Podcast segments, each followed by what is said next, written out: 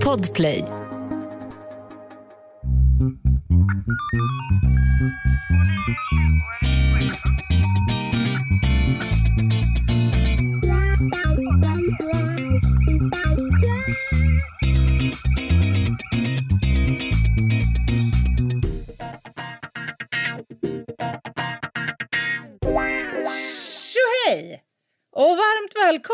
Till krimpoddarnas krimpodd Över min döda kropp med mig, Anna Jinghede och...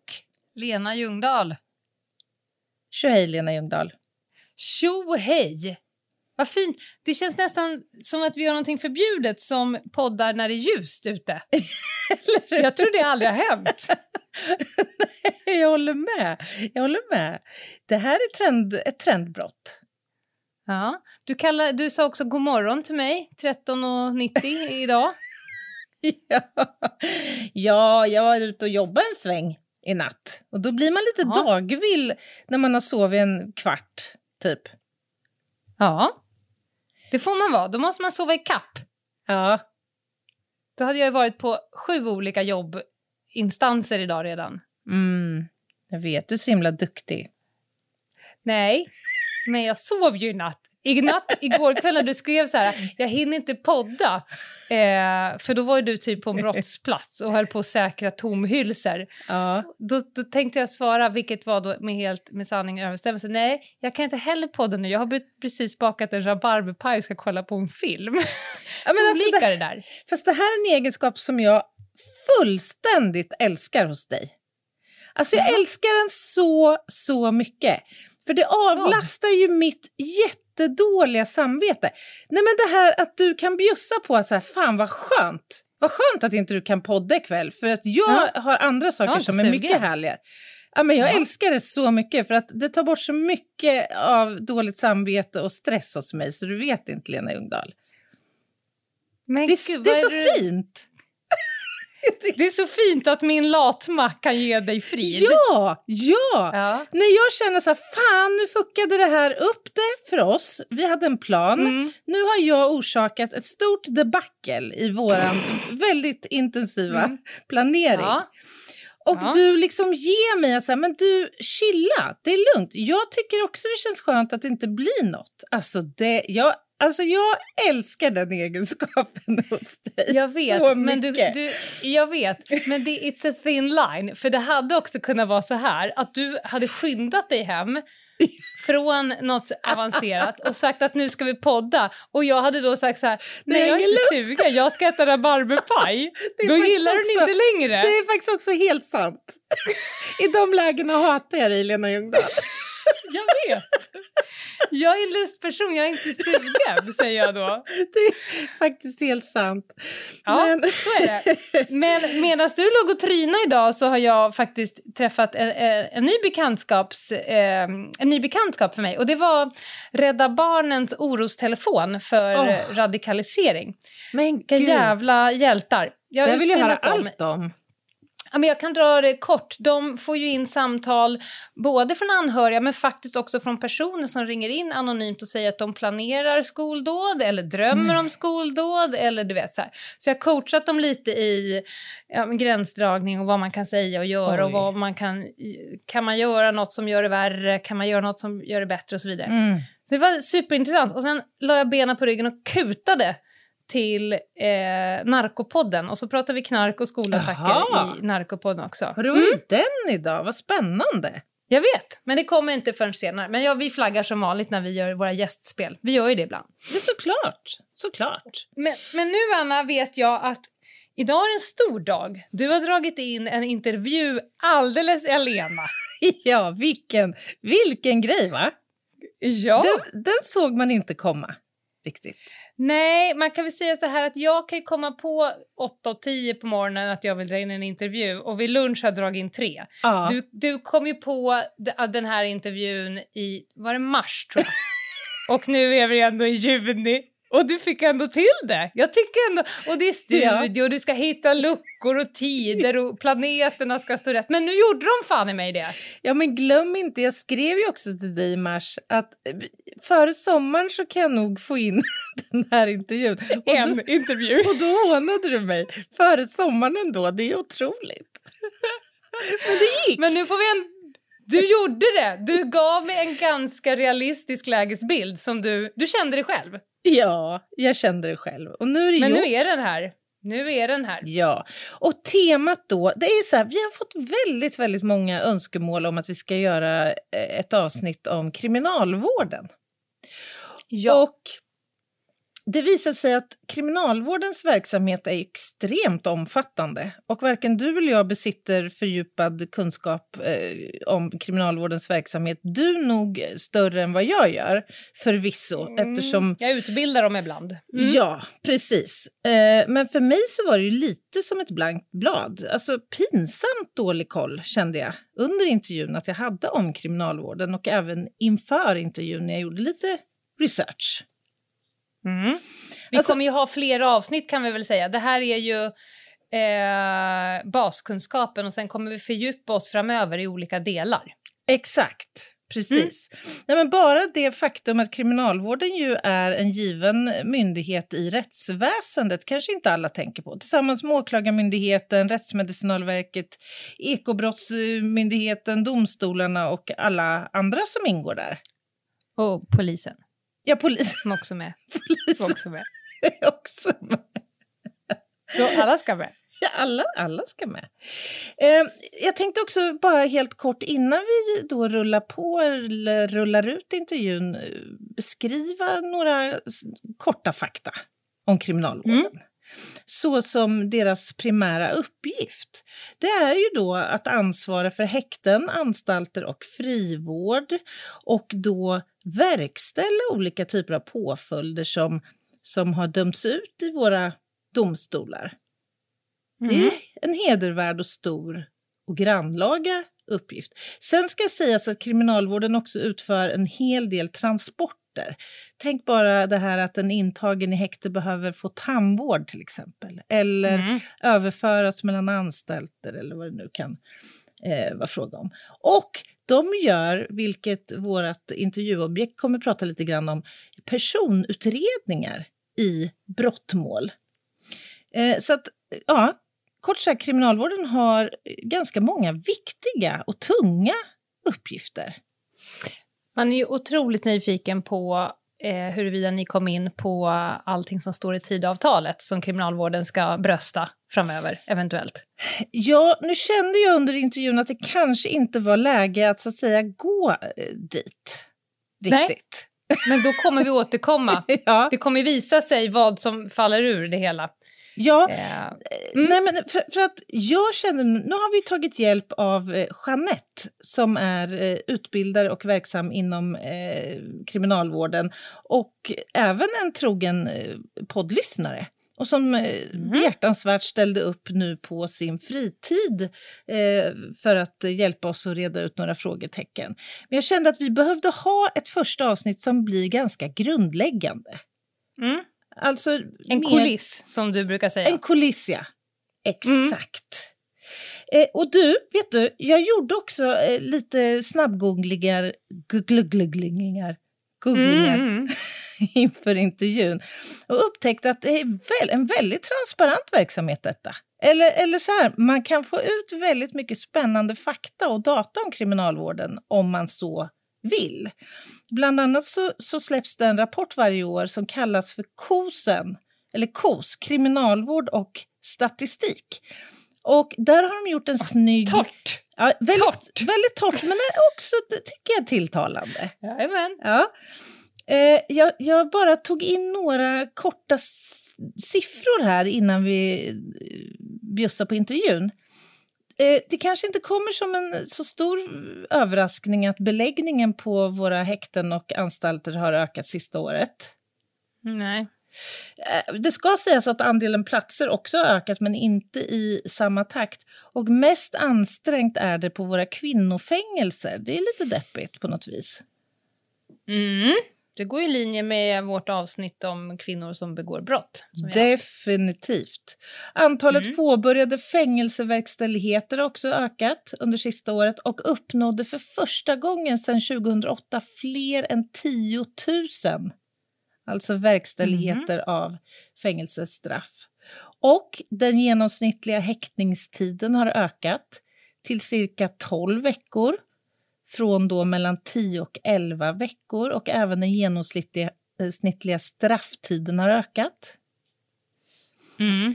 Och lite på samma... Om ni som tycker det låter mm. lågt, man får bara definiera att häktning är ju det som man är innan eh, dom har fallit, i väntan på så att säga. Exakt. Mm. Och sen en årsbästa för 2022, lite på samma tema, det är att vi har nått den högsta noteringen någonsin vad gäller eh, antalet påbörjade eh, livstidsstraff. 30 mm -hmm. livstidsdömda har påbörjat sin fängelseverkställighet under 2022. Det är en ökning med sex klienter sedan föregående år och den högsta noteringen någonsin. Jag tycker all, alla de här uppgifterna, alla de här siffrorna eh, sammanfattar väl ganska väl den bild ja. vi har av samhällsfenomenen. Det är inte förvånande. grov eh, brottslighet idag. Tyvärr. Nej. Icke förvånande. Nej. Men du, eh, är du redo för att höra Jinghede ta sig an ett intervjuoffer? Lägg ut, lägg ut! Men först en liten paus. Poddtips från Podplay. I podden Något Kaiko garanterar östgötarna Brutti och jag, Davva, dig en stor dos skratt. Där följer jag pladask för köttätandet igen. Man är lite som en jävla vampyr. Man har fått lite blodsmak och då måste man ha mer. Udda spaningar, fängslande anekdoter och en och annan arg rant. Jag måste ha mitt kaffe på morgonen för annars är jag ingen trevlig människa. Då är du ingen trevlig människa, punkt. Något kajko, hör du på podplay. Därför är gardinerna. Välkomna tillbaka från pausen. Ni lyssnar på krimpoddarnas krimpodd och den heter Över min döda kropp. Och idag pratar vi om kriminalvården. Jag befinner mig i en superhärlig poddstudio på Creative House i Örebro. Och det här är ett business community där det sitter en massa härliga företag samlade på ett och samma ställe. Och De har varit schyssta att låna ut sin poddstudio till mig idag därför att jag, Anna Jinghede, ska dra in en intervju till podden, tro det eller ej. Välkommen till podden, Jeanette. Tack. Hur känns det? Eh, lite pirrigt, men jätteglad att få vara här. Härligt. Jeanette, du är verksam inom kriminalvården. Jag är så nyfiken, och alla andra som lyssnar, på vem du är, vad du gör i din vardag och hur länge du har gjort det. Berätta. Jag börjar från början. Mm. Eh, jag läste till behandlingsassistent inom missbruks och kriminalvård. Eh, min dåvarande livssituation gjorde att jag kom till en ort där jag fick sommarjobb på en anstalt. Sen började jag som eh, sommarvikarie på kriminalvården och blev kvar. Det trodde jag inte. Eh, har gjort en hel del olika saker. Kriminalvårdare, olika funktionsuppdrag och så vidare. Just nu är jag utbildare. Mm -hmm. Spännande. Men berätta, vad var det som gjorde att du fastnade för det här? Vad var det som gjorde att du blev kvar den där sommaren? Min ambition att kunna ge klienterna verktyg att eh, komma bättre ut. Mm. Som är kriminalvårdens vision också. Men eh, vi kan göra någonting litet för alla. Vi löser inte alla världsproblem, men bättre ut kommer de allra flesta. Du, vi har fått jättemånga önskemål från våra lyssnare om att ha avsnitt om just eh, kriminalvården. Och det finns ju massor, jag tänkte på det inför att vi skulle ses idag. Det finns ju jättemycket serier på tv. Det är alltid från kvinnofängelse till eh, vad heter den? Orange is the new black. Heter den där? Yep. Och dokumentära serier. Så vad är det som gör kriminalvården och dess verksamhet så vad ska man säga, intressant, laddad, spännande, mystifierad? Jag tror att det kan vara att det upplevs som en skyddad verksamhet som inte så många har insyn i. Mm. Eh, vilket jag personligen upplever som en felbild. Alltså. Men, men eh, det är väl ganska naturligt att det är en skyddad verksamhet. De allra flesta kommer ju inte vara i kontakt med er verksamhet. Nej. Tänker jag. Eh, men jag tänker att eh, det är liksom... Det händer saker innanför murar, innanför staket. Mm. Eh, och sen kommer man ut. Och Det är klart det är mytomspunnet, men det finns ju information att söka. Och eh, nu har jag, jag började 2011 i kriminalvården och vi går emot en mer och mer transparent bild. Kriminalvården har en egen hemsida till exempel där man kan hitta mycket information. Mm. Ja, den är Eh. jättebra. Där har jag varit inne och botaniserat lite grann. Du sa det att det finns information att få och det beror väl på att det här är ju en statlig eh, institution eh, med offentlighetsprinciper som ska följas och så vidare. Så det går alltså att få ut motsvarande kanske eh, Säpo-rapporten eller vad vet jag, Ja. statistik. tänker jag. Absolut. Det finns ju något som vi inom kriminalvården kallar KOS som är kriminalvård och statistik. Den är offentlig, kommer ut eh, vartannat, vart tredje år Mhm. och den kan man hitta om man googlar på Perfekt. KOS eller kriminalvård och statistik. Så. Och där finns alla svar. Hur många var häktade? Hur många dömdes? Eh, Mhm. Hur har det sett ut med misskötsamheter i anstalt och så vidare. Så det, det är en offentlig statistik. Spännande. Jag känner ju nu att nu har ju sommarlektyren är i hamn. Jag kommer läsa allt om detta. Men du, kan inte du berätta lite grann om kriminalvården, alltså vad det är? Hur- Hur många anställda har ni och hur är kriminalvården organiserad i landet? Det finns eh, häkten, anstalter, frivårdskontor.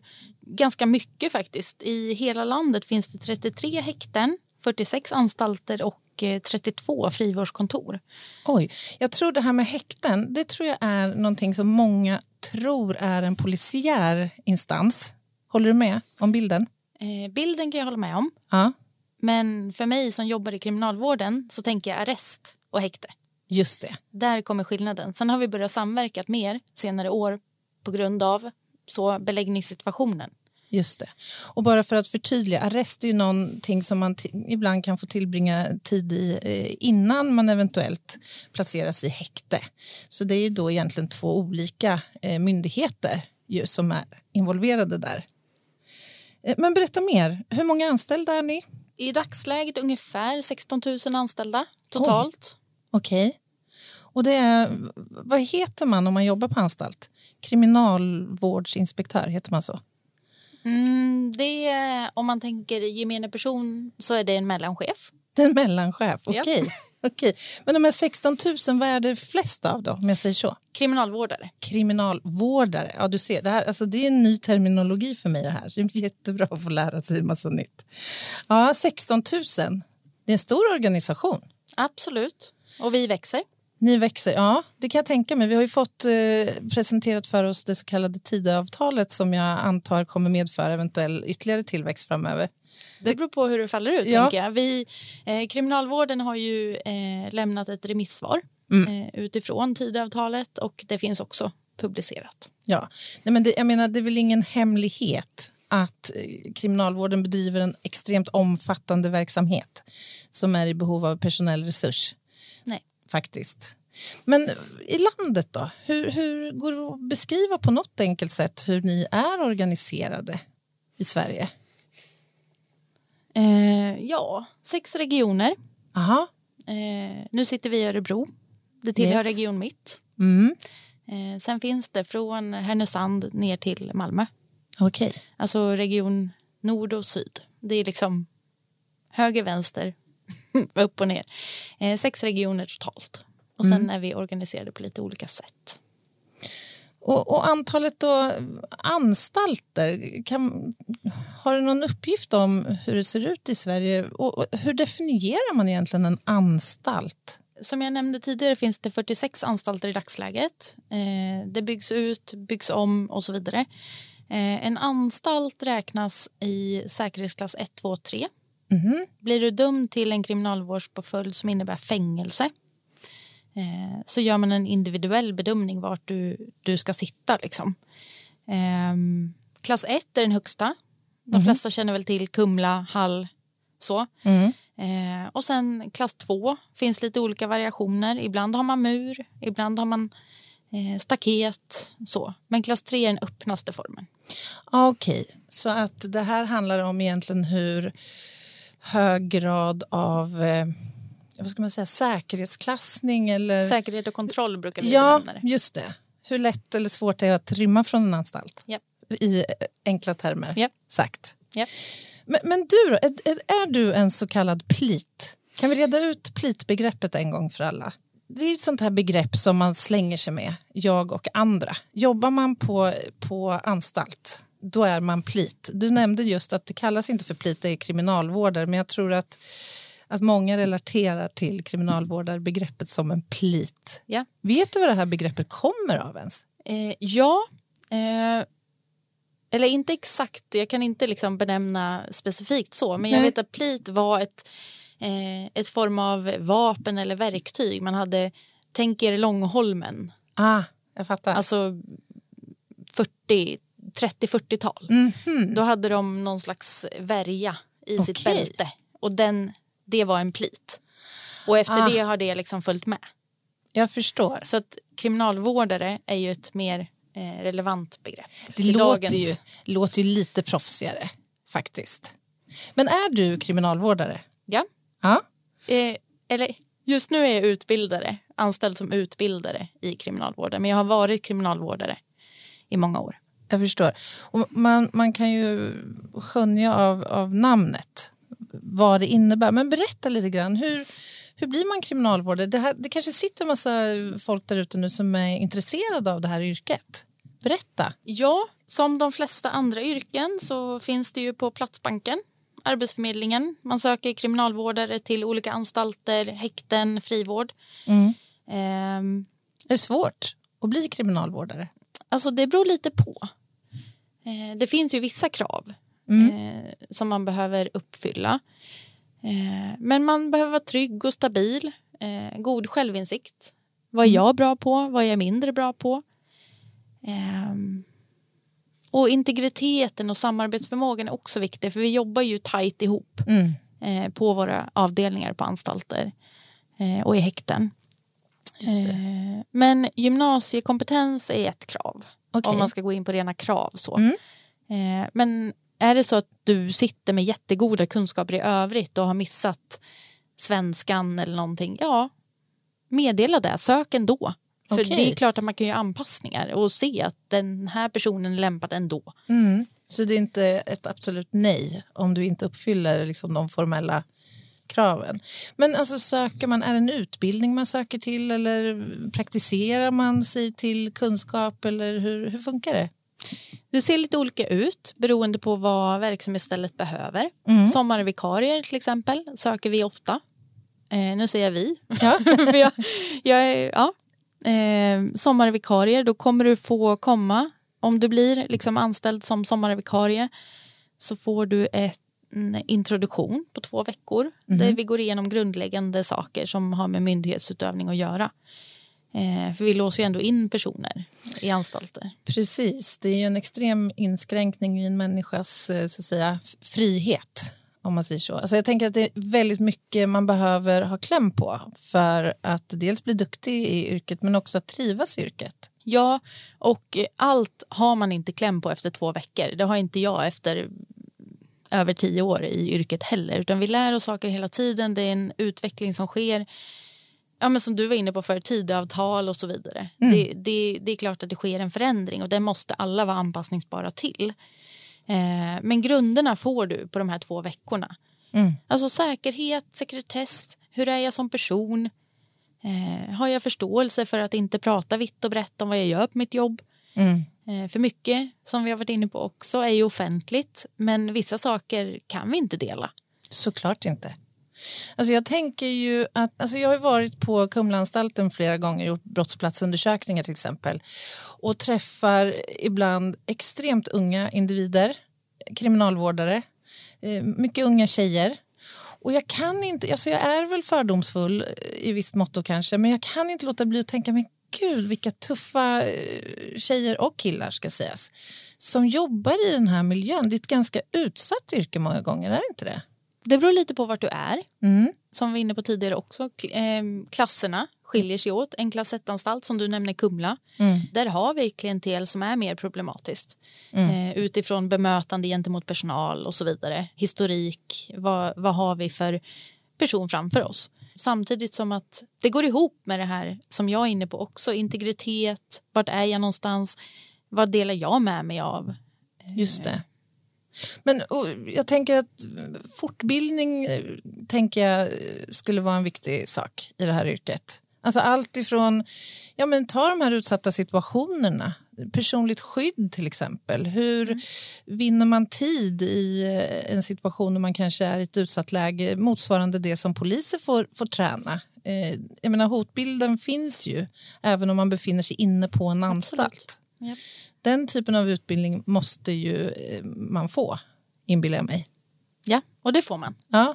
Eh, I början så är det ganska basic om vi pratar om de här två veckorna du får som sommarvikarie. Mm. Eh, men där lägger vi ju vikt vid, eh, kriminalvården lägger vikt vid att skapa det här skyddet och det kommer ju från nödvärnsaccessen ja, tror jag man kallar det. Ja, jag säger bara nödvärn. precis. Det du säger är att som kriminalvårdare så har du samma eh, rättigheter att eh, bruka våld i en nödvärnssituation. ja, absolut. Likväl som klienter har det. Mm. Alltså, även om de är på en anstalt, utsätts de för någonting så bedöms ju det i efterhand sen. Mm. Hur, hur verkade du gentemot den andra personen? Och det är ju kanske därför du har varit där också. Men, men eh, vad skulle du säga är det finaste med det här yrket? Eh, att kunna lägga pusslet, att se vilka risker har klienten för att komma tillbaka till oss och sen eh, lägga en plan och visa pusslet för klienten och sen när den hittar det själv med hjälp av kriminalvårdarna som gör jobbet 24-7 Just det. och är så väl medvetna om vad de behöver göra Ja, utifrån att de har gått en grundutbildning som kan komma senare. just det. Eh, för vill du bli tillsvidareanställd så behöver du ju eh, söka en tjänst eh, som tillsvidareanställd och då får du genomgå en utbildning hos mig. Ja, det är Eller någon fantastiskt. annan. Det är fantastiskt. Och vad gör du då när du utbildar? Vad utbildar du i? Jag utbildar mest i eh, RBM, vilket innebär risk, behov, mottaglighet hos klienter. Vilka risker har just den här klienten för att återfalla? Vilka behov ska vi jobba med på avdelningen för att den inte ska komma tillbaka? Och hur ska vi göra det? Mottaglighet pratar om eh, hur. Eh, tycker du inte om att sitta i grupp? Nej, då planerar vi inte in grupp Ah. eh, grejer för dig utan då anpassar vi. Då kanske du behöver sitta själv med en programledare i återfallsprevention eller Aha, så att, och det här låter som då någon form av individanpassad plan för era klienter. Eller? Ja, Absolut. just det. Så om man, om man får gå till fängelse, så att säga, då får man en individuellt utformad plan för sin vistelse. Ja, Kan man tolka det så? ja. Ja, du tolkar helt rätt. ja härligt. även, även om du går till frivård, allt utom samhällstjänst där man avtjänar liksom att man går och jobbar någonstans utan att få lön. Mm. Eh, så även frivård mm, inkluderas i verkställighetsplanering. Men ja, då gör vi en, en eh, utredning på klienten, vad den behöver för att inte komma tillbaka och eh, så jobbar vi därifrån. Oavsett om klienten sitter fyra månader eller om den sitter på livstid så gör man en plan. Men, men vad spännande, låt oss prata lite mer om det här. För, för att om vi tar exemplet att en person har, en, en domstolsprocess är till ända och en dom har precis avkunnats.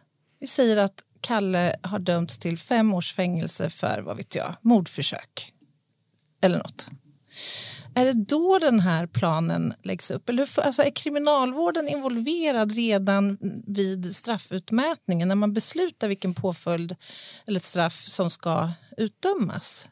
Eller kommer den delen in senare när man har överförts till kriminalvården? så att säga? Eh, det beror lite på. Eh, tingsrätten kan ju begära en personutredning av Okej. frivården. Och då kommer frivårdspersonal, oftast om klienten är häktad, eh, gå in till häktet och prata med den här personen. För då kan det vara så att eh, domstolen eller tingsrätten tänker att det kanske kan bli aktuellt med en vårdvistelse istället för fängelse. Att klienten har ett aktivt missbruk och vi ser att det är det här som driver. Nu vill vi att kriminalvården kommer in och gör sin bedömning. Eh, kan det vara aktuellt? Eh, rättspsykiatrisk vård. Just det. Eh, kan, det, kan det vara aktuellt? Eh, frivården kan då säga nej, det här behöver en psykiatrisk klinik komma och göra.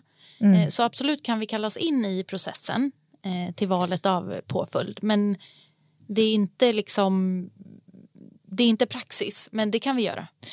Jag tänker så inbilla mig, låt säga att man har suttit häktad i kanske ett år eller en, en väldigt lång tid i alla fall.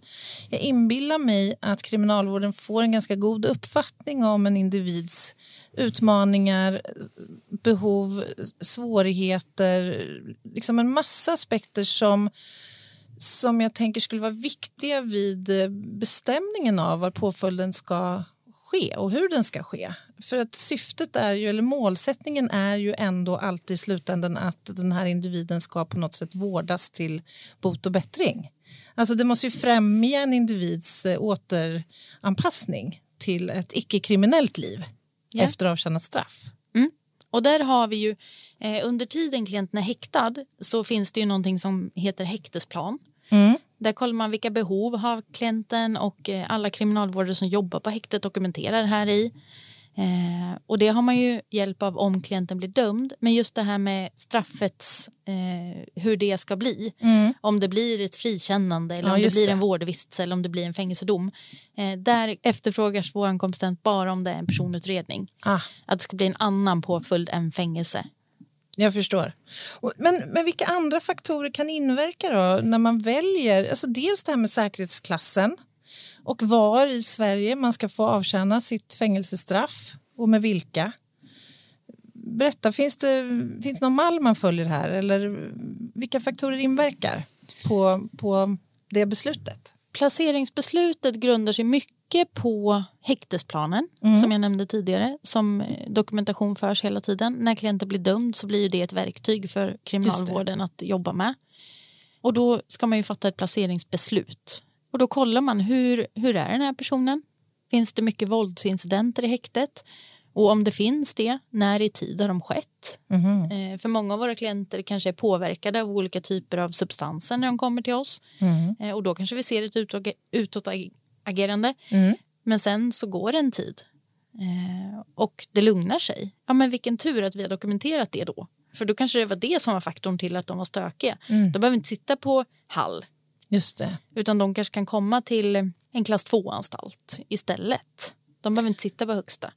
Nej, och jag tänker också, det är bara att gå till mina egna erfarenheter efter att ha jobbat som polis i ett antal år. Att ibland så har man ju lärt känna en individ i, vid tidpunkten för brottet och då kan, kan man ju vara, befinna sig dels i ett djupt missbruk men också i en svår psykisk ohälsosituation så att säga. Och sen kan man ju ibland se efter ett antal månader i häkte hur den här individen faktiskt börjar ha ätit upp sig, har kanske tränat, är eh, avgiftad och drogfri och är vid bättre psykisk hälsa. Ja. Jag tänker att liksom, baseline-situationen skiljer sig från den tidpunkt när faktiskt straffet ska eh, utdömas. Ja. Eh, och sen, du frågade också om de får vara med och liksom bestämma klienterna vart de vill sitta. Ja, eller önska i vart fall. De kan man det? Ja. men hänsyn tas inte till det utan hänsyn tas mer till riskbedömningen. Vad är det här för typ av klient? Och i dagsläget också, vart finns det platser? Ja, det kan jag förstå. Så att om en klient säger så här, men jag har ju hela min familj boendes i eh, vad vet jag, Tidaholm så jag skulle gärna vilja få avtjäna i Tidaholm. Det är inte en faktor som man liksom tar någon större hänsyn till. Eh, inte i början av straffet. Eh, sen kan det komma fram saker, att man har familj och man behöver som jag pratade om förut, de här behoven. Att, ja, men familjen är viktig, det har funkat jättebra. Eh, för vi tänker ju också på ett barnrätts, barnrättsperspektiv Perspektiv. Eh, hela tiden i kriminalvården. Så att eh, det har vi ju i åtanke senare kanske. Men initialt så nej. Ibland hör man ju att, eh, jag har lärt mig nu, man ska inte säga interner eller intagna utan klienter. Stämmer det? Klienter generellt, Ja. intagna går bra i anstalt. Jag förstår. O- Okej. Men eh, man har ju ibland talas om klienter som vill bli förflyttade och som också blir det. Vissa gånger i tid och otid. Vad, vad kan vara orsaken till det då? Att man inte sköter sig på ena stället och blir förflyttad av den anledningen eller kan det vara säkerhetsaspekter eller kan du säga någonting om det? Alltså förflyttning i sig är ett väldigt generellt och stort begrepp för mig som har jobbat ett tag. Men jag tänker att anledningar till förflyttning kan vara misskötsamhet. Mm. Att eh, vi har inte lyckats få den här klienten att sköta sig på den här anstalten och den har inte varit mottaglig för att göra det heller. Då behöver vi flytta den av säkerhetsskäl. Mm. Sen kan det vara så att klienten behöver ett behandlingsprogram som inte finns hos oss på anstalten Mhm. den sitter på just nu. Och då om vi har en bra verkställighetsplan, alltså så uttömt alla resurser om man uttrycker sig, då kan det vara skäl att flytta den för att den ska få gå de här sakerna för att kunna minska risken för att återfalla helt enkelt. Det kan också vara en anledning. Eh, Och det är nog de två. Misskötsamhet och behovet. Vad behöver klienten för att komma bättre ut? Just det. Men, men själva verkställandet då? Alltså hur går det till? Alltså om man tänker sig då i relation till att domen har avkunnats i domstol. Då är ju personen ofta, men inte alltid, eh, placerad i häkte. Jag tänker i sånt här fall, om man nu har dömts till fem års fängelse så kanske det är troligt att man faktiskt befinner sig i, eh, alltså att man är häktesplacerad vid den tidpunkten. Hur går det till rent, rent praktiskt? Ja, först måste ju, för att kriminalvården ska kunna träda in förutom häktesvistelsen så behöver domen bli verkställbar. Vilket enkelt förklarat innebär att alla parter i målet ska ha haft sin tid att överklaga. Just det. Det har man rätt att göra, ja. Ja, berätta om man är nöjd eller inte och så vidare. När man har avklarat de bitarna och domen blir verkställbar om klienten befinner sig i häkte Mm. eh, så efter det, den dagen så upprättas ett placeringsunderlag Okej. där man beskriver de här sakerna du var inne på tidigare, hur eh, klienten har skött sig och så vidare. Eh, vilken säkerhetsklass behöver vi söka? Så skickas det in till eh, placeringssektionen och sen så bedömer de vart klienten ska verkställa. Just det. Och hur lång tid därefter kan det vara fråga om då? Innan man väl liksom kommer så man får rätt postadress om du förstår vad jag menar. Eh, försätts du på fri fot så är tiden lite längre. Mm. För då bedömer man ändå att du kommer inte kunna eh, begå brott, eller det kan du göra, men risken Men är inte så hög. bedöms inte som så hög. Nej. Nej. Eller Eh, fly landet. Flylandet, Mm. precis. Mm. Eh, så släpps du från häktet så är handläggningstiden lite längre. Mhm. Och då har du egen inställelse som det kallas. Ja. Då får du ett beslut om vart du ska infinna dig och när. Du behöver inte infinna dig på just den anstalten då, utan du kan också gå till ett häkte och säga Ah, okej. hej, jag har ett inställelsebeslut Mm. och sen får vi i kriminalvården transportera klienten dit. Annars så tyvärr med den platssituation vi har återigen så kan det ta lite tid Mm. att få en placering ute i anstalt. Ja, men det, och det känns ju olyckligt för det innebär ju förlängda häktestider eller risken för återfall i brott. Tänker jag om man nu är försatt på fri fot i väntan på att avtjäna. Men du, alltså man tittar på filmer. det- är inte så ovanligt att eh, eh fil, sån här kriminal, alltså thrillers och kriminalfilmer startar med att eh, grindarna till en anstalt öppnas och eh, någon har precis eh, frikänts och kliver ut utanför. Och ofta bara med typ en liten plastpåse med sig med sina tillhörigheter.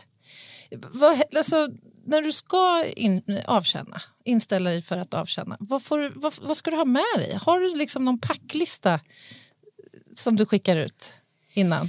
Nej, alltså kriminalvården är ju väldigt styrd av lagar och föreskrifter, precis som de flesta myndigheter i Sverige. Och det du får ta med dig upp, du kan ju ha med dig i stort sett vad som helst när du kommer till anstalten, men sen kommer det ju begränsas. De kommer ryka. vid Biljardbordet, nej. Får inte. Nej. P- Påse med cannabis, nej. Nej. Kommer inte in. Nej, Kniven, Precis. nej, den blir kvar här. precis. Eh, det som är, liksom, om man tänker generellt i kriminalvården om du avtjänar på anstalt, det är ju eh, ja, men kanske en egen eh, tandborste. Mm. Då inte eltandborste. Det får man inte ha. Det kan man få ha, men då behöver du ett beslut på det. Ja.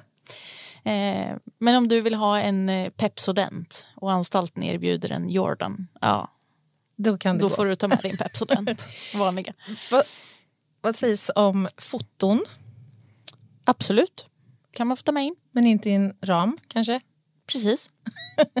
Dator, Nej, lurar. nej. Om Förlåt. Ja. Du kan söka om tillstånd till dina lurar senare men då ska de inte ha samtalsfunktion. Ah, det finns en plan för allt. Kläder antar jag, det är uteslutet. Ja, de hamnar i ditt förråd inför en eventuell permission och så vidare. Ja, Och kommande det. frigivning så ligger de ju kvar där, absolut. Men annars så blir du liksom kittad med det du behöver för eh, livet på anstalt så att säga. Ja, och sen så har man ju möjlighet till att handla saker i kiosken och så vidare om man vill ha några speciella rakhyvlar eller sådana grejer. Jag förstår. Men du, kan vi inte prata lite grann om hur, hur liksom tillvaron ser ut på anstalt? Alltså hur är det att beröva sin frihet och leva tillsammans med andra eh, ganska tätt, inbillar mig, och under strikta, strikt insyn och övervakning och kontroll? Alltså hur ser livet ut på anstalt egentligen? Hur Ja. kan en dag se ut? Får man sova hur länge man vill på morgonen? Nej, vi har ju upplåsning som vi kallar det Mhm. eh, på anstalt. Där låser vi upp. Det är lite olika beroende på vart du, vart du sitter. Hur länge man får sova? Ja, vissa låser, nej, vissa låser upp klockan sju, vissa låser upp klockan åtta och så vidare. Jaha, så det är ändå olika? Ja. Okej, vad intressant. Ja. Ja. Eh, och sen är det ju att eh, beroende på vad du har för sysselsättning, vilket jag kommer till strax kanske, Mm. Ja. om jag ska fortsätta Det, berätta. det kommer du att få göra. ja. Men då tänker jag att eh, vi som kriminalvårdare som jobbar och låser upp dörren, vi vill ha ett livstecken. Så någon slags vakenhet blir det ju Just det. den här tiden. Mm. Absolut. Okej, så man blir uppväckt. Och vad händer sen? Frukost? Ja, sen eh, om man sitter på en normalavdelning som vi kallar det i kriminalvården så äter man frukost. Det finns liksom flingor, fil, bröd, ost, pålägg att tillgå. Ja. Så käkar man det och sen så är det dags för att gå till sin sysselsättning. Okej, berätta om dem. Vad, vad, vad skulle det kunna vara? Ja, det är lite blandat också, återigen beroende på vart du är någonstans, vad som kan erbjudas. Men sysselsättningsplikt har alla klienter i kriminalvården Okej. eh, som verkställer ett straff. Om man inte är sjukpensionär eller förtidspensionär och sånt. Men då har ju de med sig intyg eller så påkallar vi ett intyg att de Ah. inte behöver gå till sysselsättning. Annars så är det liksom ett krav på att du ska göra någonting på dagarna. Vad intressant. Och, och om man skulle motsätta sig det här då, hanteras det då eller betraktas det som någon form av misskötsamhet Ja. då? Ja. Och vad kan det innebära? Straff, alltså, kan det påverka eh, straffet eller berätta? I Sverige avtjänar vi ju två tredjedelar Mm. av ett straff. Efter två tredjedelar blir du villkorligt frigiven. Och missköter du dig, antingen om du missköter dig genom att inte gå till anvisad sysselsättning, inte lämnar drogprov på anmodan och så vidare, eh, så renderar det eh, i varningar eller styrkta misstänkta misskötsamheter. Så. Och sen också efter 2021 så kom en ny lag där klienterna också är skyldiga att följa sin verkställighetsplanering Okej. kan vi erbjuda ett behandlingsprogram som vi har utrett att den här klienten behöver gå Mm. och den inte gör det. Mm. Och då gäller det även att de kan komma dit fysiskt och så kanske de inte säger Just det, Någonting. de inte, deltar inte aktivt. precis. liksom i- ja. Eh, då kan man utifrån det också eh, skicka in till huvudkontoret då, som gör en bedömning. Hur allvarlig är den här avvikelsen? Ska vi släppa ut dem efter två tredjedelar eller inte? Så, men, men den här, åter till de här sysselsättningarna, är det att betrakta som ett jobb? Eh, det beror lite på vart du är någonstans. Men syftet med dem är ju att du ska gå upp på morgonen, du ska gå iväg till en sysselsättning, eh, du går tillbaka till avdelningen och käkar din lunch, precis som vi gör när vi är ute och jobbar. Vi är ute i verksamheten, var vi nu är någonstans. Och sen äter vi vår lunch och sen återgår vi till arbetet. Just det. Eh, och det är ju syftet med att alla har sysselsättningsplikt, att vi eh, vill att de kommer in i det modet. För att de det ska flesta, likna någon slags normal Ja. tillvaro inbillar jag mig. Ja, och det du nämner med normal är också jättebra för att kriminalvården utgår ju från normalitetsprincipen. Okej. Eh, Så att, absolut, vi ska liksom få våra klienter att komma in i det prosociala. Mm, just det. Prosociala aktiviteter och kanske prosociala relationer Ja. Och kontakter med andra. Ja. Tjänar man pengar på de här sysselsättningarna? Får man som någon liten lön eller är det en, en myt? Eh, Det är Det, ingen... ser man ju också på film menar jag. Ja, alltså, en myt är det ju inte på det sättet för de får ju en ersättning. Mm. Men jag tror att det är ungefär 13 kronor i timmen Ja. om du är i anstalt. I häktet är det frivilligt, då har du ingen sysselsättningsplikt. Just det. Eh, för då är du ju fortfarande inte dömd, Nej. men du erbjuds ändå eh, en Möjlighet. sysselsättning. Ja. Ja, okej. Är det många som nappar på det? Eh, vet jag inte riktigt faktiskt. Nej. Nej. Jaha, så att du aha, går till din sysselsättning, sen blir det avbrott för lunch och sen går du, återgår du till din sysselsättning och sen då? Sen börjar det gå mot eftermiddag och kväll här. Ja. Och vad händer då? Eh, oftast är det promenad, Mm. som kriminalvården kallar det, utevistelse, vilket alla klienter har rätt till en timme om dagen. Om det inte finns andra omständigheter som gör att det inte är genomförbart. Alltså om det skulle liksom eh, alla lampor skulle sluta funka och det är helt mörkt Mm. på hela anstalten och det är november. Ja, då ser vi inte klienterna. Nej. Vi kan inte genomföra promenaden ur säkerhetssynpunkt. Då kan vi dra in dem. Men annars så är det väldigt, väldigt få tillfällen där vi inte erbjuder en timmes utevistelse om dagen. Okej. Ja. Eh, och sen när de har haft den, då börjar det liksom närma sig att låsas in igen. Mm. Och när brukar det vara på kvällen då? Sju eller åtta. Och man har inte tv Eh, jo, i cellen? sitter du på en normalavdelning så har du tv, klockradio. Eh, du kan beställa dagstidningar i kiosken. Ja, så att man, man kan sysselsätta sig menar Ja. jag, på något sätt. Ja, du har tillgång till papper och penna. De flesta av våra klienter skriver många brev. Mm, kan man tänka sig. Du, du nämnde ju det här med sysselsättning som ett måste, om man säger så. Och du nämnde drogprov.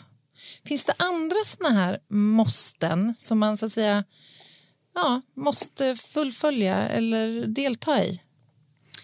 Eh, ja, men det är ju som, vi, som jag var inne på också, verkställighetsplaneringen. Mm. Den behöver du ju följa. Just det, det som ingår i, Ja. i planen. De utredda behoven för att du inte ska komma tillbaka till anstalten, de insatser vi erbjuder, de behöver du följa för att liksom, Mm. eh, fullfölja straffet på ett fullgott sätt. Ja, jag Så. förstår. Och, alltså man pratar ju om kriminalvård och då inbillar jag mig att det förekommer vissa så att säga, mer eller mindre behandlingsinriktade inslag i den här verkställighetsplanen. Sysselsättning pratar vi om som en potentiell ju del i det här. Men kan det vara annat? Kan det vara samtalsterapi, KBT, vad vet jag? Så jag inbillar mig att det, det finns andra varianter här av vårdande insatser som man kan få. Absolut. Den största delen som vi gör är ju kriminalvårdarnas roll som Mm. träffar klienterna varje dag från upplåsning till inlåsning. Och vi har ju även nattpersonal såklart och de ingår ju också i det här. Eh, Men att känna till klientens eh, behov och jobba med det här prosociala som jag nämnde nyss. Eh, Vem är jag? Mm. Vad står jag för? Om du och jag, Anna, har ett samtal så kommer ju du känna av vad, vad funkar det, vad funkar det inte? Men för våra klienter funkar det inte alltid. För, eller funkar, men de känner inte kanske av den. Och då ligger det i min roll som kriminalvårdare att säga du Anna, det där är inte okej. Mm. Eller snyggt att du tackade så mycket. Mm. Det är de här som kan ses som små saker men som för klienter många gånger, inte alltid men många gånger är eh, inte inrotat liksom i ryggraden som, Nej. som vi har som har eh, ett yrke, ett jobb att gå till och sånt Precis. som funkar i samhället. Men, men jag tänker till exempel för vissa eh, livsstilskriminella till exempel så kan ju faktorer som bristande impulskontroll, bristande självkontroll, bristande aggressionskontroll och så vidare vara faktorer som man behöver någonstans korrigera och få hjälp att korrigera för att kunna sen undvika att hamna i de här situationerna igen. Är det någonting som man till exempel aktivt skulle kunna jobba med inne på anstalt som en preventiv så att säga, insats som kan ingå i den här verkställighetsplanen? Absolut. Det finns många påverkansprogram och du var lite inne på KBT. Mm. Det är huvudspåret som kriminalvården har valt. Vi funderar på och medvetandegör klienterna på hur tänker du? Mm. Hur kan du förändra för att du inte ska utsättas eller utsätta andra för saker och ting? Tyvärr är det ganska begränsat utifrån resurser eh, hur mycket påverkansprogram vi kan erbjuda klienterna. De allra flesta är väldigt motiverade och vill förändra. Är det så? Ja. Det är ju väldigt positivt att höra. Och det, det grundar sig ju i det goda arbete som kriminalvårdarna gör. Ja. Eh, Motivering kanske, eller motivation. ja. motivation och mottagligheten. Att det här är vardagen, att säga god morgon. Just jag det. som kriminalvårdare, jag kommer säga god morgon till dig varje dag. Dag 573 säger Mm. du kanske god morgon. Alltså jag inbillar mig att det måste vara en ganska häftig och fantastisk upplevelse att se någon slags transformation hos många av de här människorna från liksom dag ett till då dag 573. Att man faktiskt kan med beteendepåverkan skapa förändring och lust hos en individ att faktiskt återgå till ett mer prosocialt liv som vi pratade om. Mm. Det är jättehäftigt. Eh, det är det som driver mig att fortsätta jobba i kriminalvården. Att liksom, eh, där jag är idag, det jag får utbilda, eh, det är ju fantastiskt. Jag har ju jobbat med det här och handlat kollegor på mitt verksamhetsställe tidigare. Men att få komma ut på bredare front i hela regionen nu, eh, det är ju fantastiskt att visa det här pusslet som vi kan lägga för klienterna. Vi vet vad, vad är det som gör att den här klienten kanske kommer tillbaka eller har kommit tillbaka. För det ser olika ut beroende på vart vi jobbar. Eh, och sen eh, få kännedom om vad kan vi erbjuda och vad gör min roll? Det kanske känns oviktigt att gå och låsa och låsa upp den här dörren varenda jäkla dag. Fast det är inte oviktigt. För det, det är det de ser. De ser en prosocial person som är trevlig Just det. och det kommer ge en verkan. Det kanske inte förändrar allting just här och nu. De kanske fortsätter med sina skjutningar eller sina eh, ekonomiska brottsligheter. Absolut, men de kommer ändå komma ihåg eh, den här trevliga Anna eller Jeanette som Som brydde sig lite ja, och som såg den här personen Ja. på ett annat sätt än vad många andra har gjort tidigare kanske. ja. Men jag tänker en, en väldigt viktig pusselbit här måste ju också vara vad som händer när man närmar sig muck. Säger man muck? Får man säga muck? Eller vad heter det? Frigivning? Man får säga muck, Ja. men villkorlig frigivning tycker jag är ett bättre ord. Ja, det är snyggare. Ja, Det håller jag med om. för muck är ju förenat med kanske lite eh, Lumpen. ja, lumpen, absolut, men också lite kanske förlegade. Förlåt mig, Anna. Ja, det är helt okej. Jag är ju född... Jag skulle kunna vara född på 1700-talet. Det är Nej, men lite för förlegade, förlegade tankar kring vad händer när jag friges. Ja, men jag går ut, som du nämnde i början också, med Ja. en papperspåse eller Just det. plastpåse. Ja. Det är inte det det handlar om, utan när man närmar sig muck, Mm. Eller villkorlig frigivning Just som jag det. säger, Ja. eh, då har vi ju haft en plan från början. Det finns ju eh, i den här verkställighetsplanen som vi har pratat om så finns det ju redan från början när jag lägger en plan eh, så ser jag vad behöver den här klienten när den kommer ut. Mm. Sen kan det vara olika svårt. Jag. sitter klienten ett år, ja, Mm. då kan jag ändå se vart jag ska.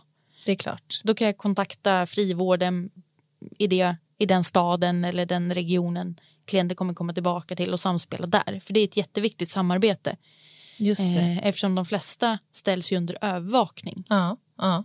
Det innebär ju att man får komma till frivården på samtal, kanske urinprov, drogtester, eh, gå ett behandlingsprogram som inte kunde erbjudas Mm. Just inne det, på anstalten. anstalt, ja. Men du har ju fortfarande en övervakningstid Mm. som du behöver sköta. För du, även om du villkorligt friges så släpps du ju inte ut vind för våg utan det sker ju fortfarande en kontroll. Mm. Och missköter du dig där då åker man ju in igen. Så. Men, men en tänker jag, förutsättning för att man inte ska återfalla i brott så fort man kliver ut utanför murarna det är ju också att det finns en plan runt till exempel det sociala, eh, runt sysselsättning och allt sånt där. Är det något som kriminalvården tar något slags ansvar för? Alltså att man har en bostad att komma till till exempel eller vad vet jag, allt ifrån en tågbiljett från anstalten till eh, det man ska fortsättningsvis kalla sitt hem. Vi har ju inget ansvar i juridisk bemärkelse på Nej. att fixa det. Däremot så är ju den här verkställighetsplanen utformad så att vi ser ju vad behöver klienten och i god tid innan villkorlig frigivning så ska ju kontakter börja etableras. Behöver jag kontakt med psykiatrin eller behöver jag kontakt med Arbetsförmedlingen och så vidare. Och sen så beror ju det på klientens inställning också. Vi kan ju inte tvinga någon att ringa samtal. Men kriminalvårdens ambition är ju att erbjuda alla klienter kontakt med nödvändiga. instanser. Ja. Men det är inte så att någon annan instans, tar, alltså att socialtjänsten har något ansvar för att, så att säga, biträda med ett boende till exempel. Jag tänker många sådana här faktorer har ju negativ inverkan på liksom det fortsatta livet om det inte fungerar. Har man ingen trygg punkt att komma till, har man inte en bostad, då är ju risken lätt att, att man hamnar i hemlöshet, i återfall i missbruk, i återfall i kriminalitet och så vidare. Det måste vara otroligt viktigt att den delen fungerar, tänker jag. Ja, eh, och det finns ju ingen förutom jag själv som är ansvarig för min tid Just efter villkorlig frigivning. Det enda kriminalvården kan göra det är att ge förutsättningar, slänga ut lite pusselbitar. Mm, mm. Nu låter det som att jag så, men det, det är det vi kan göra. Vi kan berätta att det här finns, det här finns, det här finns. Vilka kontakter behöver du ta? Och sen behöver ju klienten ta dem själv. Ja, det är ändå rimligt någonstans. Det kan jag tycka. Men eh, hur många av dem som, som blir frigivna då villkorligt träffar du igen? Är det många som inte lyckas hålla sig borta från kriminalitet när man kliver ut så att säga? Eh, villkorligt frigivna har jag ganska dålig koll på. Men eh, när straffet är till fullo verkställt, alltså efter att den här tredje delen har Ja, löpt ut, Den sista tredjedelen. Ja. ja, då har vi ju statistik eh, som jag nämnde tidigare också, den här kosen. Just. Eh, men ungefär, eh, nu träffar inte jag dem just hos mig, eh, men ungefär 30 procent utifrån statistiken 2021 återfaller i någon typ av brottslighet. Alla återfaller inte till fängelse, Nej. men eh, man kommer tillbaka till kriminalvårdspåföljd. Och och utifrån din eh, erfarenhet, då, vad, vad skulle du säga, går det att pinpointa några specifika orsaker till att man återfaller? Eller är det liksom slumpen som avgör, eller umgänget du kommer ut till, eller miljön? Eller... Alltså det är svårt att pinpointa så, men vi ser ju statistiskt att eh, personer som har flera olika avsnitt i belastningsregistret sedan tidigare, de löper ju större risk att återfalla återigen i, till kriminalvårdspåföljd. Eh, och jag tänker att det kan man ju bryta också, Mm, oavsett hur många. Så det beror ju på hur eh, klienten är mottaglig, vilket arbete som genomförs och vilka resurser samhället i övrigt ger. Just det. För ja. det, det har jag mött på några gånger att eh, klienten är mottaglig, vill jättemycket saker, kriminalvården planerar och tycker att det här blir skitbra. Mm. Klienten är med på noterna och sen så kontaktar man någon annan instans Mm. som säger att nej men dig har vi träffat. Just det. Det är inte bra. Nej, och det är väl inte så svårt att förstå att det är den gruppen som kanske oftast återfaller. Det, jag menar, är man liksom uppväxt i den miljön och inte har haft erfarenhet av just prosociala miljöer eller relationer så, så är ju det det man så att säga vet och bäst känner till. Det är ju deppigt om det då ska falla på att man inte kan få stöttning från liksom andra som, som skulle behöva eh, Eh, bidra i det arbetet. För att det kostar ju också samhället otroliga pengar. Varje individ som återfaller i, i kriminalitet. Så är det ju. Jag tyckte det var en bra sak som du nämnde tidigare här. För det, det, det här är ju något som jag kan höra ibland att folk förargas över. att Om man nu har dömts till eh, sex års fängelse, varför ska man då bara avtjäna fyra års fängelse? Så jag tyckte det var bra det här som du var inne på att det innebär ju inte att man kliver rätt ut på, på gatan utan du har ju fortfarande alltså eh, vad ska man säga, skyldigheter. Faktiskt. Och det hanteras av frivården. Ja, och sen vill jag bara lägga till där att eh, för en annan syn från samhällets sida är ju att till exempel ja, men utvisningsdömda, eh, det är inte alltid vi kan genomföra en utvisning Just det. på grund av eh, mottagande land inte accepterar saker och ting.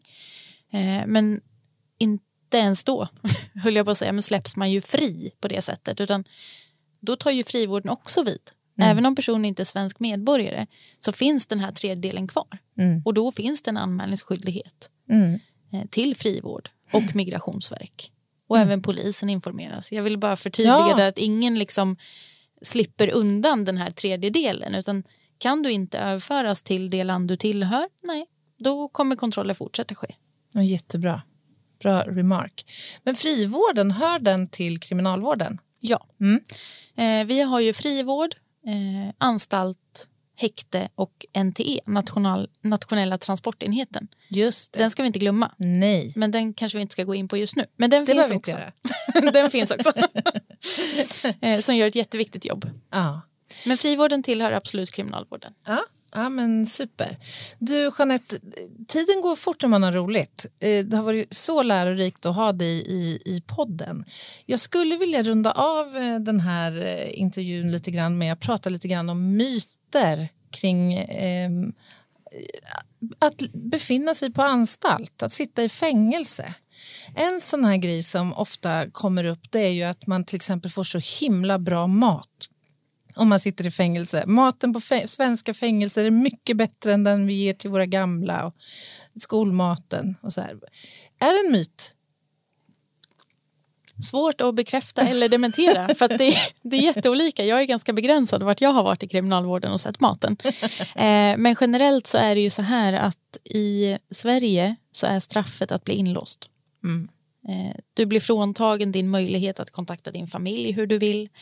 Eh, du blir fråntagen möjligheten att vara på din fotbollsträning eller vara med på en skolavslutning. Eh, det är de bitarna vi i Sverige har som straff, att du blir frihetsberövad. Just det. Straffet är inte att du ska få äta dålig mat. Nej, och sen tänker jag där eh, från verksamheten jag kommer ifrån så har vi jättefina kockar. Ja, ja men Som- det har jag förstått. Det finns, ni har egna kockar på anstalterna. Ja. Och de lagar ju mat både till mig som jobbar där så Ja. jag går och äter på lunchen för jag har lite svårt att komma ut, eller det tar tid att komma utanför murar och perimeterskydd och så vidare. Mm, mm. Eh, men klienterna äter samma mat som vi i personalen, absolut. Eh, men jag har lite svårt att köpa att det är det man hakar upp sig på. Ja, ja, men jag håller med. Men egna kockar, du pratade om kiosk tidigare. Finns det några mer såna här funktion, spännande funktioner på anstalter? Jag, jag har ju jobbat eh, som tandläkare på anstalt faktiskt, så det vet jag finns ju. Ja. Inte på alla, tror jag, Nej. men kanske på de flesta, jag vet inte. Ja. Men sjuk, sjuka, sjukan? Eh, sjuksköterska Ja. finns tillgänglig dagtid på, Ja. eh, jag ska inte säga samtliga, men de allra flesta anstalter, absolut. Mm. Akutvård kan omhändertas utanför anstalten Just vid behov. Bi- Bibliotek, finns det där? Eh, bibliotek finns på flera. Eh, sen beror det, det är lite olika hur det är upplagt, men bibliotekarie, absolut. Det, det är en funktion inom kriminalvården på vissa ställen. Och på tal om det, för det är väl kanske också en myt, det, här, för det hör jag också ibland. Ja, nej, men det, det är väl inte så dumt att få ett femårigt fängelsestraff, för då kan man ju läsa in en läkarutbildning på statens bekostnad. Funkar det så? Ja, nej. Nej. Förr i tiden gjorde det det. Idag gör inte det. Okej. Vet inte om det har med eh, alltså utdömandet av straffet och begränsningar så att göra eller om det har med digitaliseringen att göra. Men det går inte att läsa in en universitetsexamen så länge du verkställer i anstalt. Däremot finns det ju eh, personer som sitter på en klass 3 till exempel som har frigång, alltså man kan gå ut och plugga det. på dagarna och så går man hem och så sover man på anstalten. Eller hem, men man går tillbaka till anstalten och sover där. Eh, då kan du absolut, eller om du har intensivövervakning i form av eh, som de flesta känner till kanske fotboja. Ja, då kan du läsa in en universitetsexamen på ett universitet men inte i anstalt innanför murar och staket. Jag fattar. Finns det några fler såna här myter som du stöter på i ditt yrke? Nej, men det är väl det där som du var inne på maten, de har det så bra i fängelse och så vidare. Och sen att eh, man sitter så kort tid. Varför sitter man inte hela straffet? Och det är kanske ingen myt men det är mer ett vedertaget begrepp och det är därför jag trycker lite också här eh, idag på att du släpps inte ut vind för våg och det görs en bedömning innan du släpps ut. Ska du komma ut eller behöver du sitta längre? Just det. Ja. Ja, vad intressant. Tusen tack, Jeanette, för att du tog dig tid att komma till podden. Och Jag tror att vi kommer få jättemycket reaktioner, eh, säkerligen bara positiva sådana. Om man nu skulle vilja veta mer om kriminalvården så vet jag då ni har en jättefin hemsida som man kan gå in på. Vad är det för adress? kvv.se. Perfekt. Eh, tusen tack för att du kom. Tack för att jag fick komma. Ett poddtips från Podplay. I podden Något Kaiko garanterar östgötarna Brutti och jag, Davva, dig en stor dos skratt.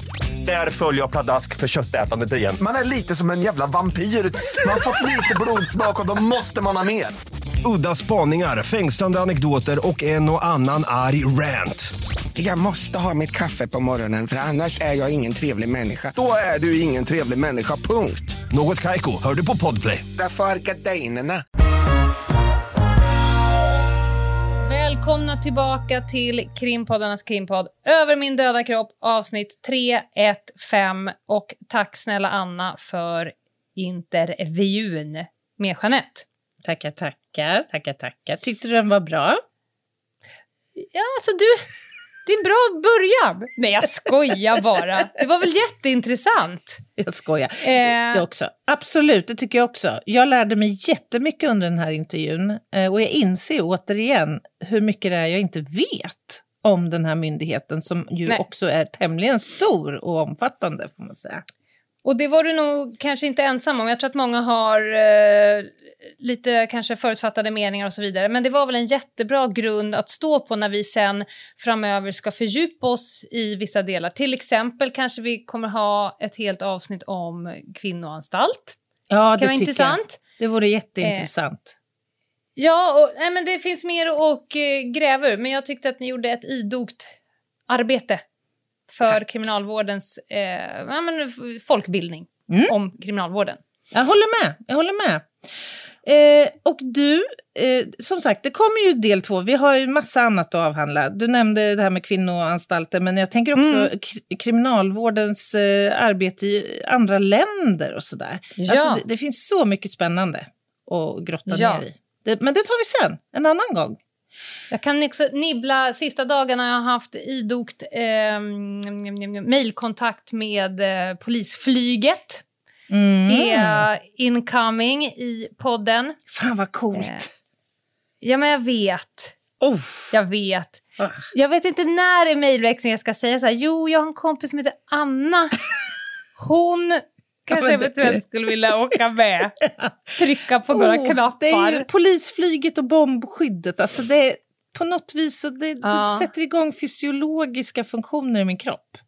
När jag så att säga, närmar mig de här verksamheterna. Han, han frågade faktiskt mig, så här, vad har du själv för erfarenheter av helikoptern? Ja, jo, men så, det är ju ett tag sedan. På min tid hette den 944. Det heter den inte längre, utan den har ju en rakelanrop.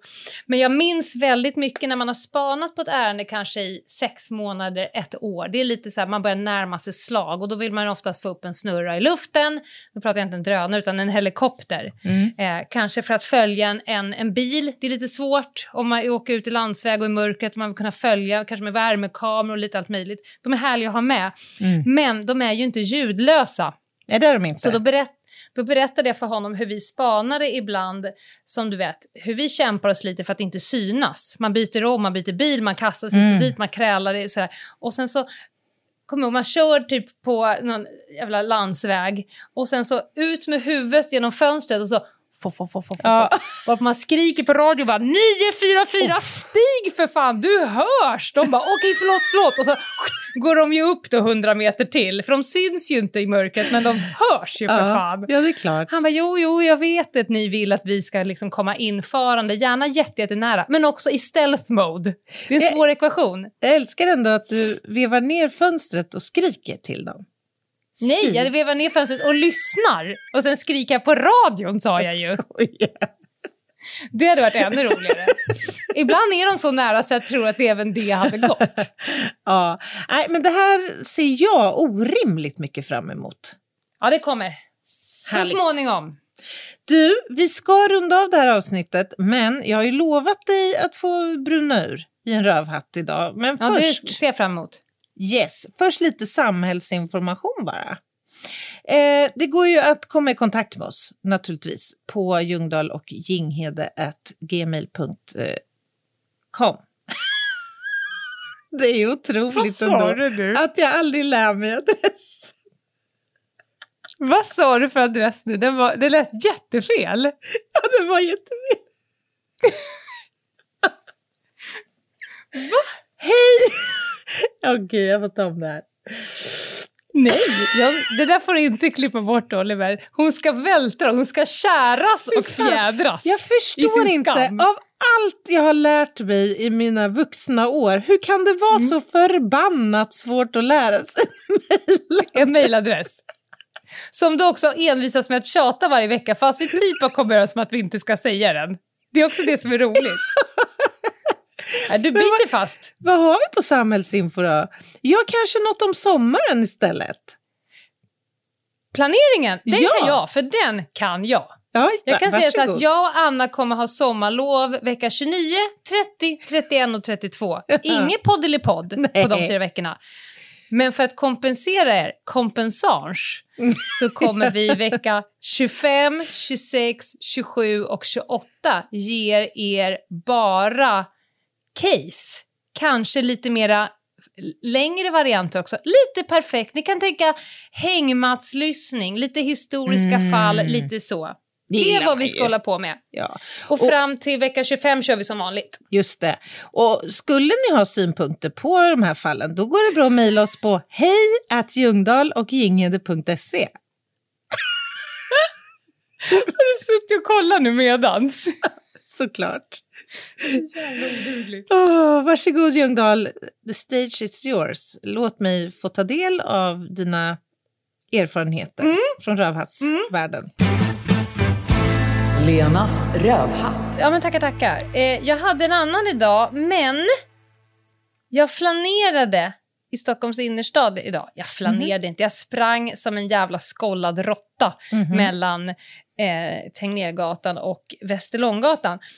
Eh, och då fick jag, det kom till mitt, så att säga, min eh, frontala lob. Cortex. Ja.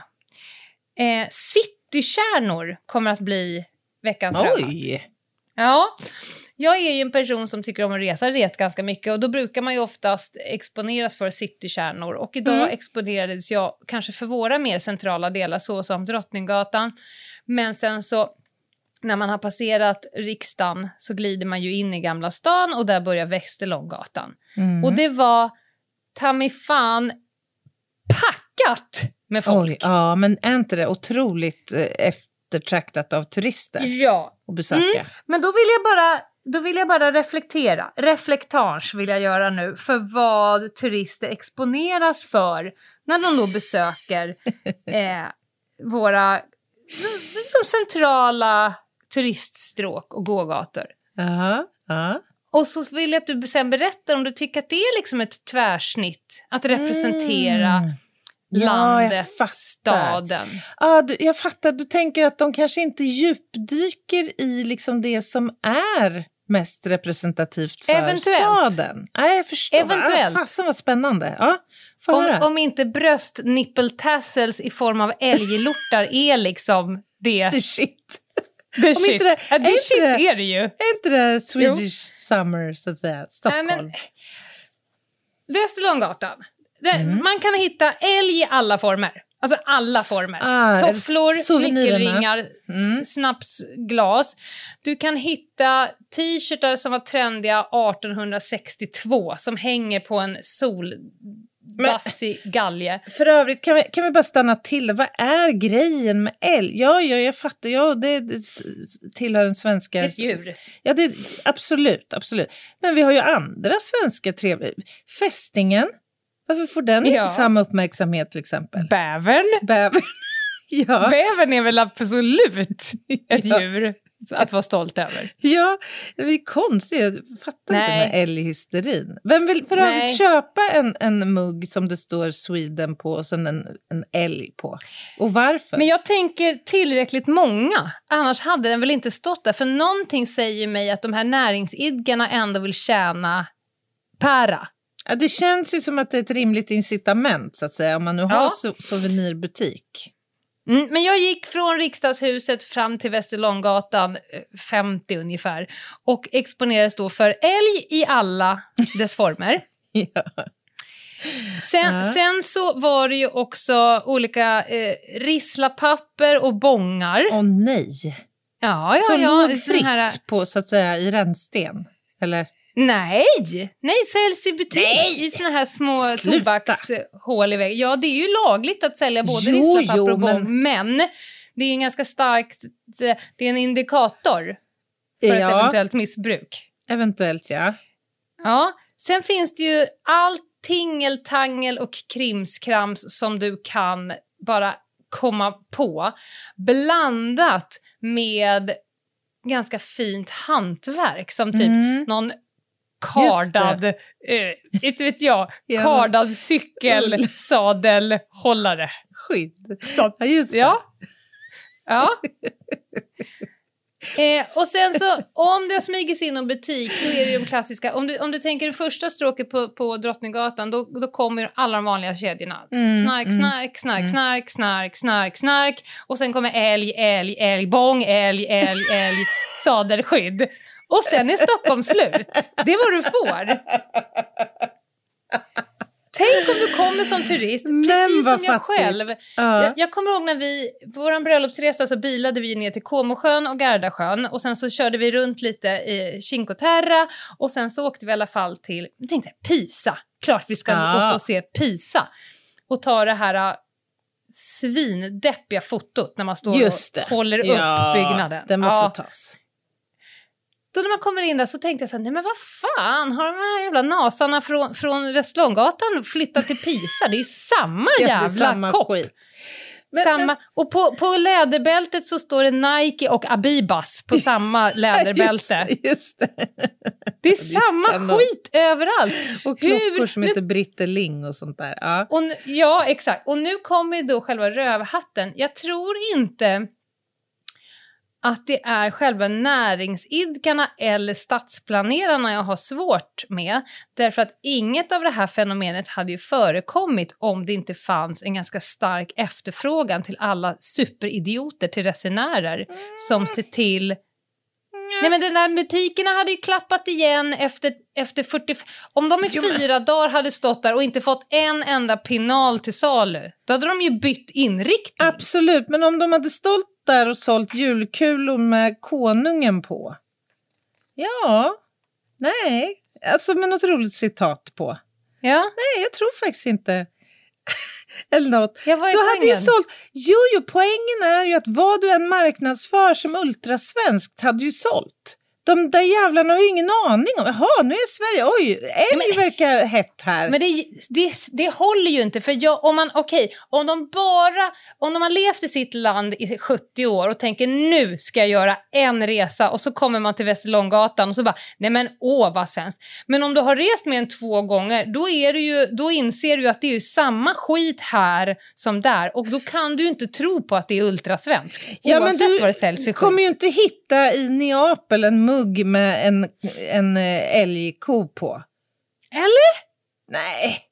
Eller? Okej, okej, kanske just älgen är unik. Då då. då så okej, vad är det du vill? Du vill att jag ger både skit till försäljaren och köparen? Du vill vidga begrepp, eller vad var din in- alla- inlägg? Jag tycker alla souvenirbutiker Alla i hela med. världen ska ha lite skit faktiskt. Alla frågan. ska ha skit. Okej, inklusive sportbutiken i Örebro som inte tar emot glasögonen. Ja, korrekt. korrekt. Nej men alltså det är för deppigt alltså. Om jag åker till ett land, nu vet ju vi som är lite vana resenärer att de här centrala, de som är gråmarkerade på turistkartan, Mm. ät inget där. Det kommer Just vara det. inte autentiskt, du kommer bli magsjuk och du kommer betala överpris. Ja, Du ja, måste ja, ja. gå minst fem kvarter ifrån Mittengatan. Då kommer du få god mat som är lagad med kärlek och betala en fjärdedel av priset. Men, men får jag fråga dig Om det inte är lasagne, ät aldrig lasagne. Just det, just det. det Någonstans. Bra. Note to self. Ja. Jag har noterat i Stockholm också, bland de här butikerna då som säljer älg, så- som kör mycket älgtemat, så Mm. finns det också butiker som säljer mycket sånt där jävla trams. Kristall, kristallfiguriner och eh, kristallskålar och Ja, sånt där skit. ja. Det är väl inte, är det typiskt svenskt? Eller alltså, har, vad är det jag inte har fattat här? Kanske samma köpare. Ja, men Om man vill sälja menar jag. Ja, ja, kanske det. Vad vet jag? Jag, jag tycker bara det är orimligt konstigt. Det är, väl Ja. ing, det är inget som men- jag förknippar som en stark svensk tradition, att vi köper små glasfiguriner föreställandes delfiner och sköldpaddor. Och... Jaha, du menar såna? Ja, allt möjligt i skålar. Jaha, jag, och trodde, det... nej, jag trodde du menade såna här kristallgrottan, gnugga den här så kommer din lever må bra. Ja, nej, nej, nej. Du nej. menar såna här glas Ja. vet, med, som är lite frostade på ena Ja, sidan med ja. typ en, en midsommarstång? Exakt, exakt. Mhm. Jo, men det är blåskonsten. är Kosta Boda Orrefors. Alltså, för det är väl sånt skit som säljs? Ja, det det? Ja, ja, ja. Ja, jag släpper det bara. Jag, jag kommer inte förstå allt det där, inser jag. Nej, eh, så jag skickar nu med, om det är då, jag tänkte ta köparna, men eftersom Anna också vill ha med stadsplaneringskontoret och näringsidkarna in under bussen. Så att alla kan väl bara tänka på att det är väldigt deppigt med citykärnor. Och Ja. för er som ska turista någonstans i sommar, kanske på semestern att man har bestämt sig för att åka till Söt eller någon annan citykärna. Ja. Så skulle jag bara min varmaste rekommendation inte gå på den gatan om du inte vill handla på de tre stora kedjorna och däremellan eh, handla brottsverktyg eh, och älgtassels till tuttarna. Bra, bra eh, röv, rövat, så att säga. Man, man kanske skulle gå runt till turisterna på Västerlagatan och säga ursäkta mig, det här är inte riktigt, det är inte riktigt nibblat på hela Stockholm nu. Du är inte riktigt klar. Du, du, precis, almost there, but still Ja. not yet. Ja. Nej, bra, bra Lena, kul rövhatt tycker jag. Tackar, tackar. Verkligen. Vi hörs nästa vecka igen. Ja, men det kommer vi att göra, såklart. Ha det bra. Ta hand om er där ute. Mm. Bye, bye.